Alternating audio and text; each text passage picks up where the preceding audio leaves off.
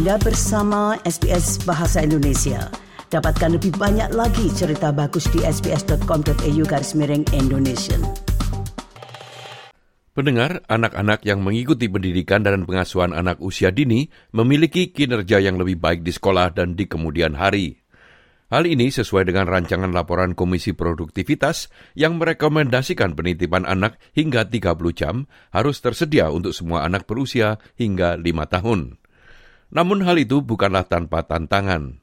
Sektor ini sudah menghadapi kekurangan tenaga kerja yang kronis. Berikut ini laporan tentang hal tersebut yang disusun oleh Tis OCUC untuk SBS News. Tinggal di kota berpenduduk kurang dari seribu orang, Chit McCoy Bevan dan suaminya Ben tahu bahwa memasukkan putra mereka Alfie ke tempat penitipan anak bisa menjadi hal yang sulit. Pada saat hamil 15 minggu, ia sudah mulai mencari pendaftaran dan memasukkan Alfie ke dalam tujuh daftar yang berbeda.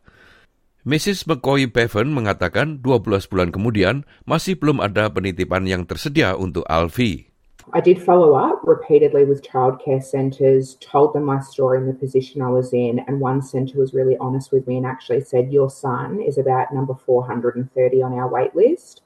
He will not get care at this centre before he goes to primary school. We looked at casual care, we looked at home day care, we looked at centre based care, we looked at um, au pairs, even, which is there's a lot of hoops to jump through, and there's even a shortage of them.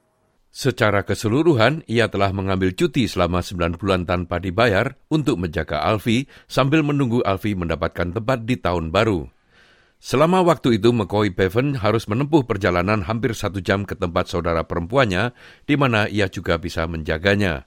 Namun ia sendiri memiliki dua orang anak yang berkebutuhan khusus, yang menurut McCoy Bevan merupakan situasi yang tidak menguntungkan bagi semua anak yang terlibat. I guess the ripple effect that it's had on other women in my life. So, like my sister having to decline work, my mum's had to permanently cancel a shift to have him on a Thursday when my sister does work.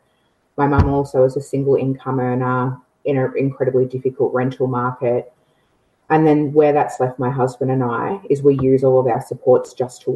Sebuah rancangan laporan kini membahas tentang penitipan anak universal untuk anak-anak hingga usia lima tahun. Profesor Deborah Brennan adalah komisaris asosiasi di Komisi Produktivitas yang ditugaskan oleh pemerintah federal untuk mengkaji manfaat pengasuhan anak universal.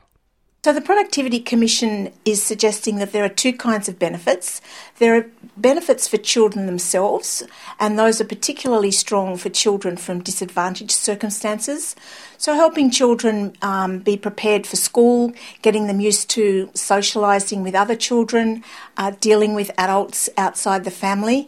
All of these things help children to be ready to learn and be happy at school.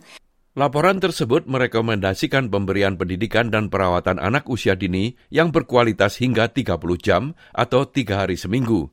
Itu akan meningkatkan subsidi perawatan anak dari 90 menjadi 100 persen untuk keluarga dengan pendapatan hingga 80 ribu dolar.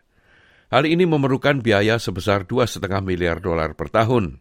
Hal ini juga mengusulkan Komisi Pendidikan dan Perawatan Anak Usia Dini yang independen untuk memantau kemajuan pemerintah menuju pengasuhan anak universal. Profesor Brennan mengatakan hal ini sesuai dengan peringatan. And critically, we're noting that until issues around the early childhood education and care workforce are resolved, we won't be able to um, do any of these um, extensions or expansions of the system. Komisi Produktivitas juga mencatat semakin jauh anak-anak berasal dari wilayah metro, semakin sulit mendapatkan pengasuhan. Bagi komunitas adat terpencil, masalah ini bahkan lebih parah lagi.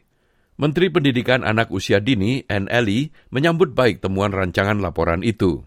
It is entitled A Pathway to Universal Early Childhood Education and Care, which is what we charge the Productivity Commission with looking at.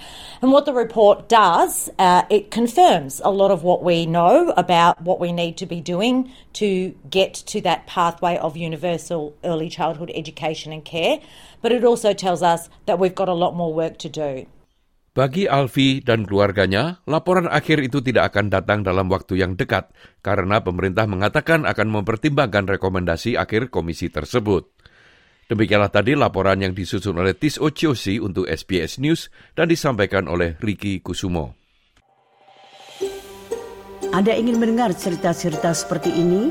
Dengarkan di Apple Podcast, Google Podcast, Spotify, atau di mana pun Anda mendapatkan podcast Anda.